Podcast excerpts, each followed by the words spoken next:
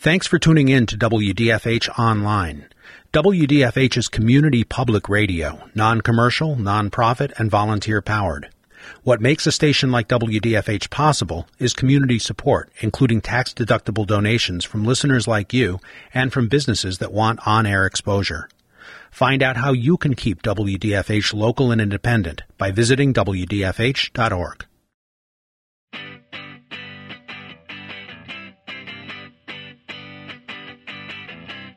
We currently require that students learn the history of a man, an African American man, who fought valiantly for everyone's civil rights and who was assassinated for his efforts, and that was Dr. Martin Luther King. But there was also a gay American man who also fought valiantly for everyone's civil rights and was also assassinated for his efforts, and his name was Harvey Milk. Welcome to Sprouts, radio from the grassroots, weekly program that showcases radio production by independent community media. We bring local stories to a national audience produced at a different location every week. Hi, I'm Maddie, and I work on a show called Outcasting, which deals with lesbian, gay, bisexual, and trans youth issues. Outcasting is a production of WDFH FM 90.3, Westchester Public Radio in New York's lower Hudson River Valley. Today on Sprouts, Travis will talk with Dan Savage about bullying and the rash of teen suicides among young LGBT people. Dan is a nationally syndicated columnist, author, activist, co founder of the It Gets Better Project, and host of Savage U on MTV. Later in the show, we'll talk about a new law in California the Fair, Accurate, Inclusive, and Respectful, or FAIR, Education Act. Among other things, the law is intended to combat bullying of students who are gay or perceived to be. Juliana will discuss the law with openly gay California State Senator Mark Leno, who introduced it. There was a rash of highly public suicides around the autumn of 2010 by young people who were or were perceived to be LGBT. Billy Lucas, Cody Barker, Asher Brown, and Tyler Clementi were among them. That fall, our guest, Dan Savage, and his partner, Terry Miller, established the It Gets Better Project, which is a hope campaign for LGBT youth. In addition to co founding the It Gets Better Project, Dan Savage is also a nationally syndicated columnist and the author of four books. Dan, thanks so much for joining us. My pleasure. Alrighty, Dan, tell us briefly about the beginning of the It Gets Better project. My husband and I started the It Gets Better project in response to the suicide of Billy Lucas. Um, and the project was actually up and going before Asher Brown, uh, Seth Walsh, Cody Barker, Tyler Clementi's suicides. People came to the project because it had empowered them to do something. But we we were moved to act by a single suicide uh, because we felt that you know even one was too many, and then certainly by the end of that month, our you know our hearts were broken uh, by that spate of suicides. Why do you think it takes these terrible, heartbreaking events for a shift to happen in media and culture, and for things like this to be recognized? Well, I really feel that you know the culture is only just beginning to accept that there's such a thing as uh, LGBT children.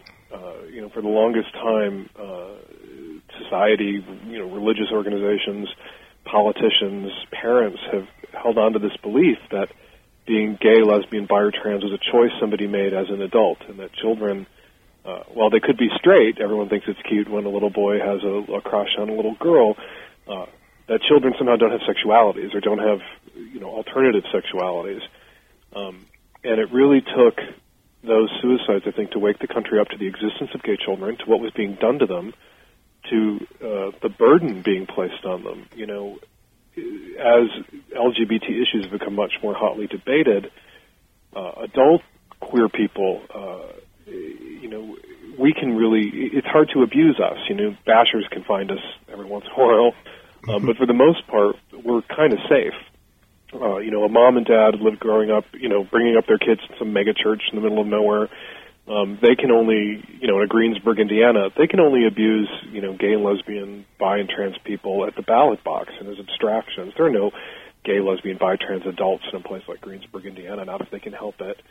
But their children go to school with queer children. There will be queer children in a Greensburg, Indiana. Um, and if you you exist in a culture where the other children that you're going to school with, if you're queer, are hearing every day that LGBT people are a threat to their families, and that LGBT people are trying to you know, destroy the country and destroy the family, and even in you know some Republican senators have maintained, destroy the world. Uh, you're going to pay a price for that. You know the, the the sort of bullying and violence that goes on at the ballot box, at the remove of the ballot box. That bullying and violence is being visited on LGBT kids uh, in schools, uh, and without and not as an abstraction and not with any distance. Um, and and I think those suicides really woke the country up to that fact that children are paying the price more than adults, more than LGBT adults. LGBT children are pay, paying the price for a 20-year anti-queer hate campaign waged by the religious right. A recent press article about our program, Outcasting, drew a comment from a reader who wrote that there is no gay suicide epidemic, and he said that it's a media-driven illusion and he was pointing out that people don't fill out surveys before killing themselves, so there's only speculation about reasons. What do you think about this? Well, Seth Walsh, in his suicide note, Seth Walsh was out and gay. He specifically cited the bullying that he had endured as an out gay student for the reason behind his suicide. Um, same with Asher Brown. Uh, some of the victims that people talk about, like Billy Lucas, you know, he was not gay identified may not have been gay, but not all victims of anti-gay bullying are LGBT. And we know from studies, one conducted by the University of Illinois, that 50% of all the of the bullying that goes on in middle schools and high schools is anti-LGBT bullying. And this is not just bad for LGBT kids; it's bad for all kids. The suicide rate among heterosexual kids is higher in schools where anti-LGBT bullying is allowed to run unchecked, and the sexual assaults of girls and heterosexual girls in schools where anti-LGBT bullying is allowed to run rampant is higher than in schools that address anti-LGBT bullying and combat it. Uh, so uh, that person is burying their head in the sand. You know, there are some stats out there that show there hasn't been a spike in suicides. There's been a spike in awareness about suicides among LGBT kids, and a spike in awareness of the bullying that they face in these schools, and that regard, you know, one suicide is too many. That we, you know, you could argue that oh, the suicide rate is constant. That's not a good thing because it's even if it's one kid who's being triggered and tipped over uh, because of the anti-LGBT bullying he or she is enduring. That's one kid too many. Mm-hmm. We're talking with activist, nationally syndicated columnist, and author Dan Savage here on Outcasting where you don't have to be queer to be here. Outcasting is a production of WDFH FM 90.3 Ossining, New York, public radio for New York's lower Hudson River Valley. Uh, Dan, what else can people do to be supported and supportive in spreading tolerance? Well, as I've said from the start, you know, there's nothing about the project that excuses or really precludes doing more, and we need to do more. We need to pass safe schools legislation. We need to confront the bullies. We need to hold schools accountable. We need to make sure that there are gay straight alliances in every school because literally lives are at stake. And also, you know, circling back to Jamie, Jamie Rodemeyer, malicious harassment isn't a crime only after someone commits suicide. It's a crime before someone commits suicide. So if we want to get serious about preventing suicides, we need to investigate, we need to demand that the police investigate and prosecute malicious harassment, not just unkind words, even though they can do real damage, but malicious harassment, which is criminal before someone harms himself.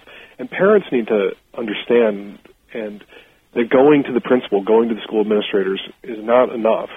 You know, a kid, a 16 year old kid who throws an old lady down a flight of stairs in a shopping mall gets arrested and is prosecuted for assault we know of cases where 16 year old kids have thrown 13 year old kids down flights of stairs in schools, and they're not even suspended because the kid is gay.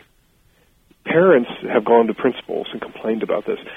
The first stop on the way to the principal's office is the police department, and you file a, a criminal complaint, and you treat an assault like an assault.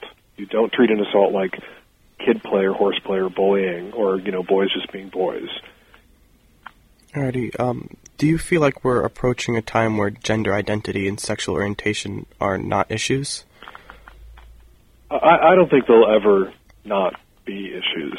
Um, we're a tiny percentage of the population. We're uh, you know, gay people aren't born to gay families, and trans people aren't born to trans families. So I think we're always going to be something of a shock to the system uh, because we appear randomly throughout the population. Um, it would be wonderful uh, in some ways if we if we didn't if we you know formed strong communities, uh, self-perpetuating communities. But we're always going to be interlopers, and we're always going to be refugees to a certain extent. Uh, so I don't think we're you know we'll reach a point where it's a non-issue. There will always be people who have a problem with it. I, I think we're reaching a point where people who have a problem with it are the people who are regarded as the problem. That LGBT kids aren't the problem anymore. Bullies are the problem, and parents who don't love and support their children uh, for the people that they are, they're the problem. That hate is the problem, not the queer kid, and that's uh, that's a huge change and a positive one.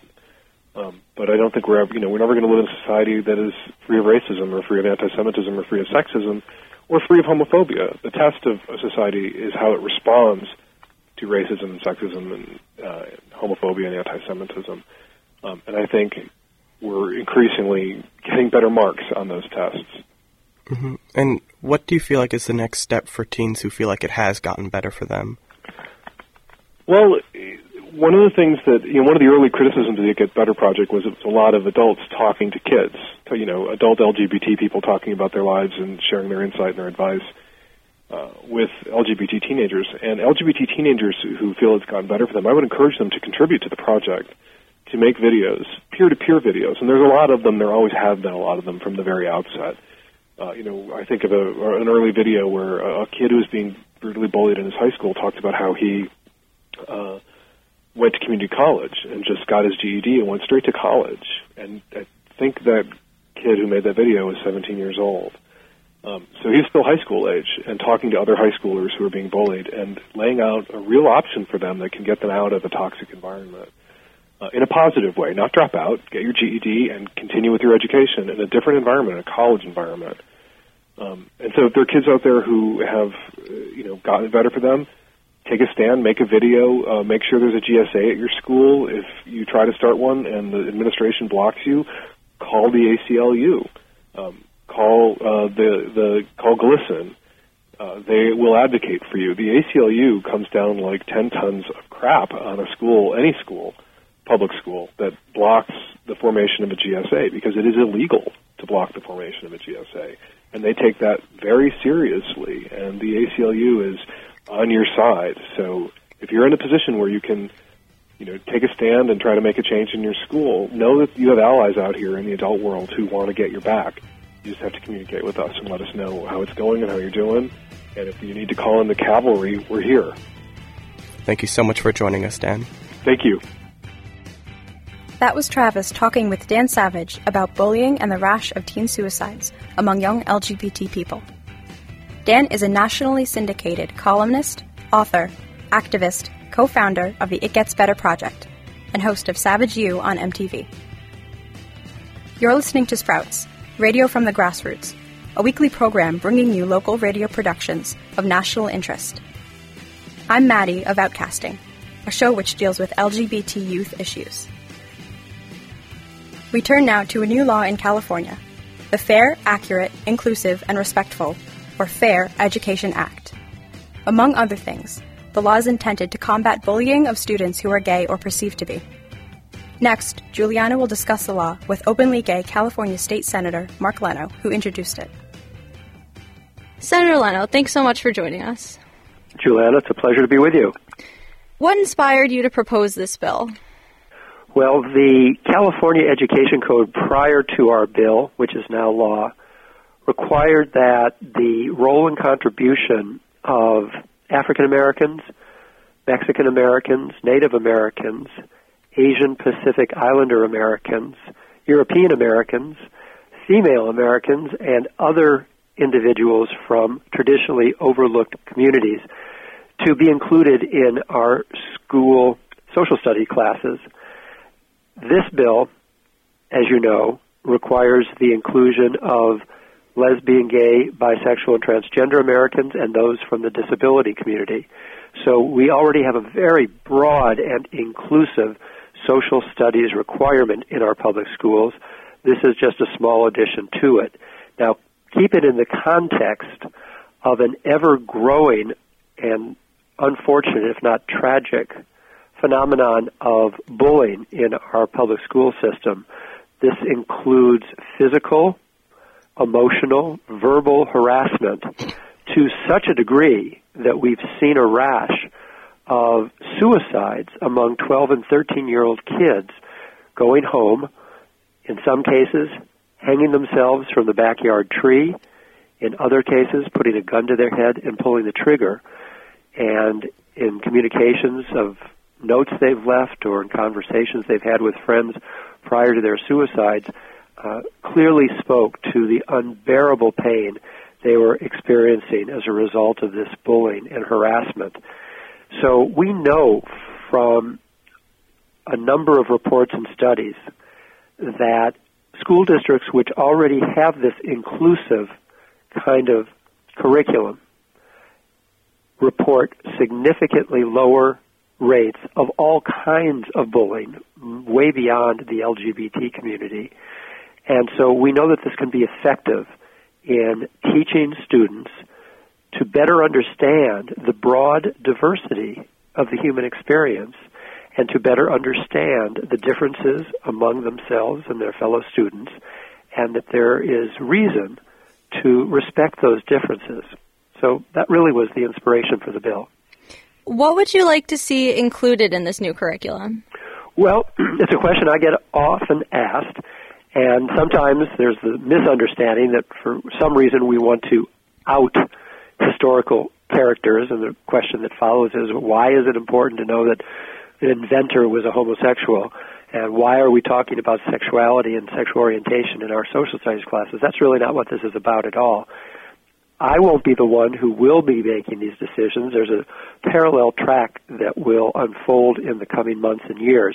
One is at the state level, that's at the State Board of Education, which has a multi-year, comprehensive, very thorough process in amending our school textbooks. And there won't be any reprinting of textbooks due to our ongoing budget crisis until around 2015, 2016. But at the same time, the bill has become law and school districts must come into compliance and that will be decided upon by local school boards in local school districts with public process and public comment as to how best to implement this new law. And so I would imagine that it will be implemented differently from county to county which is appropriate. It should be decided at the local level, but there are supplemental instructional materials currently available for school districts to use to come into compliance. I can tell you that it's appropriate that we currently require that students learn the fact of the history of a man, an African American man, who fought valiantly for everyone's civil rights and who was assassinated for his efforts, and that was Dr. Martin Luther King. But there was also a gay American man who also fought valiantly for everyone's civil rights and was also assassinated for his efforts, and his name was Harvey Milk. He also happened to be the very first openly gay person elected to public office in the state of California back in 1977. So that's one possibility. But I also would offer as a, poss- as a, as a, a suggestion that we're talking about a, a very important and fascinating chapter of civil rights history. You know, it was as recently as 1972 that the American Psychiatric Association listed homosexuality as a mental illness.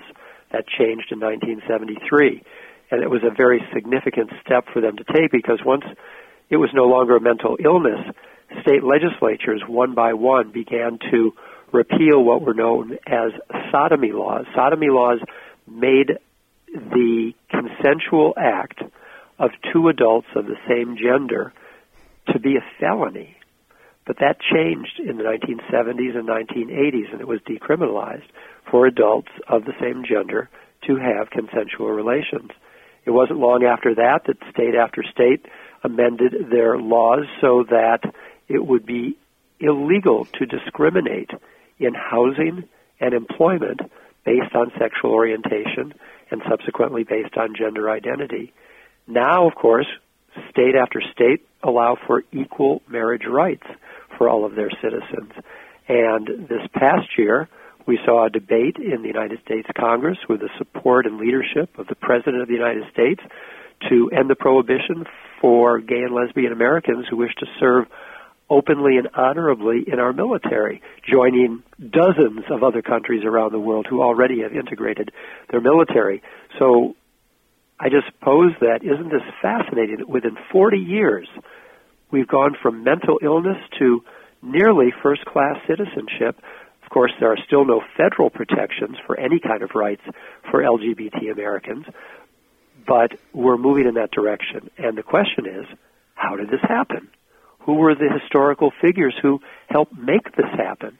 What were the turning points? Where were the debates that led for this path to equality to occur? It's a very important chapter of history, and I think it would benefit, again, these grade school students who, at an early age, recognize that the classmate two desks down is different, and that this different kid is actually part of a community.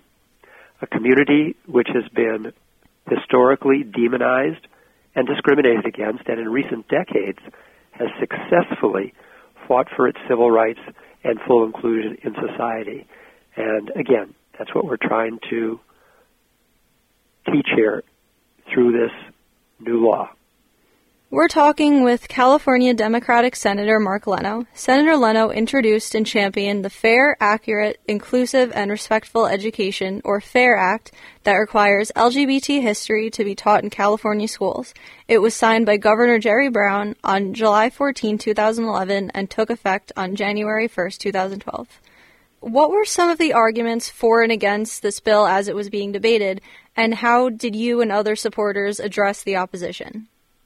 Some of the arguments that were expressed in opposition, I believe, were rather extreme and not even germane. Uh, there really were suggestions that the sky will fall and the end of civilization as we know it will come to an end, that there is no need to be teaching kindergartners about uh, sexuality and homosexuality and cross-dressing. And I hope I've explained clearly that that is not what we're doing here at all. Yes, this is for K through 12 instruction, but social studies in most cases don't begin until the fourth or fifth grade. So uh, that's really where this instruction, I imagine, will begin. There were hyperbolic concerns and not uncommonly, just as we experienced in the Prop 8 debate around equal marriage rights, the concern for children and their health and well-being